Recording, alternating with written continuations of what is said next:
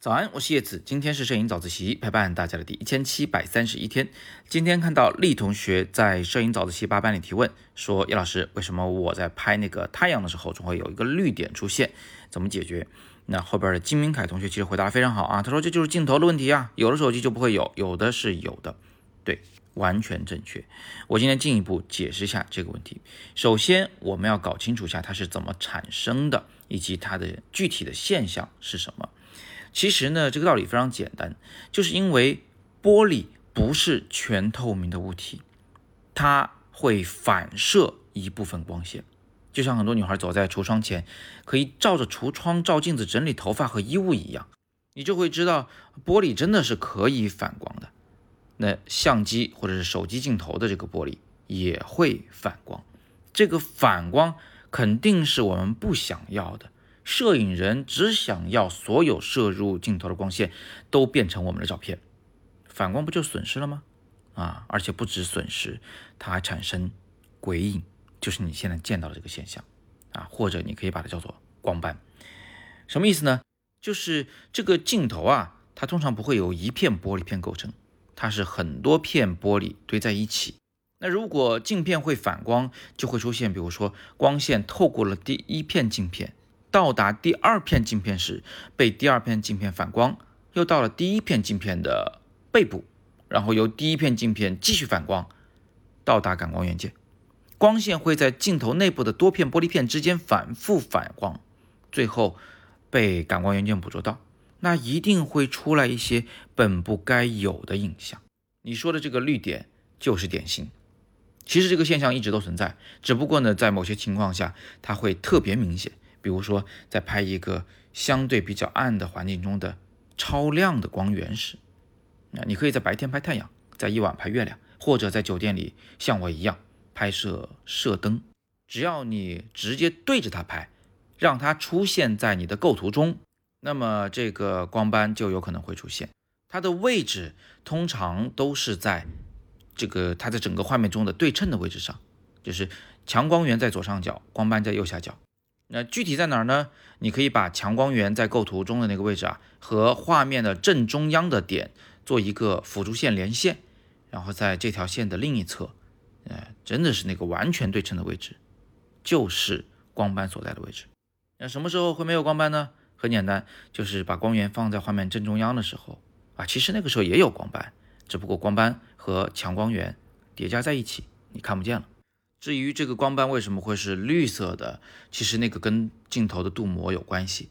呃，镜头在反射光线时，它并不会说完整的反射所有的光谱，所以它可能会呈现绿色或者是别的什么颜色。值得一提的是，光斑呢，其实呃有的时候不只是一个，你也可以看见多个光斑。具体它会不会明显，会不会出现，会不会是一个或者是多个，这个跟镜头结构。很有关系，但是你要知道啊，镜头结构的设计并不是那么简单的。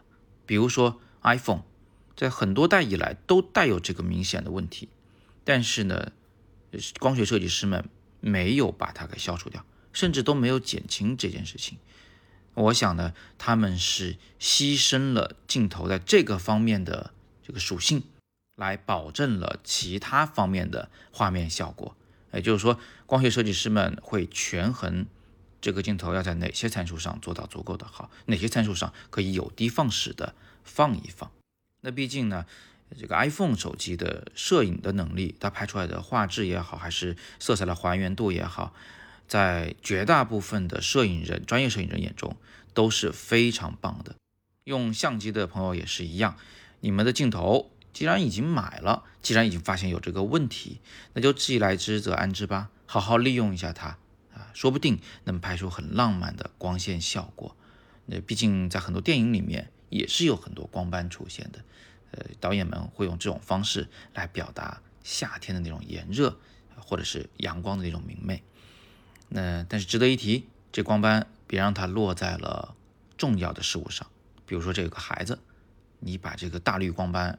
正好照在他脸上，这可就不好交差了。呃，但是你今天已经知道了这光斑的具体的出现的位置，它是有规律的。所以通过调整强光源在镜头中的具体位置，其实你就可以调整光斑的位置。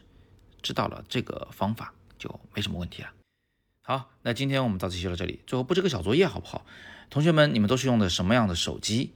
你们在用手机拍强光源时，会不会有这么明显的一个绿点、一个光斑的存在呢？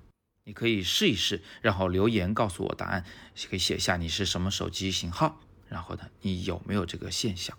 注意啊，有的时候光斑落在了明亮事物上会不太明显啊。还有呢，就是对着太阳拍摄时，眼睛不要直视太阳，手机对太阳拍摄的时候也不要拍太久了，拍个五分钟、十分钟的，那镜头可是会烧坏的。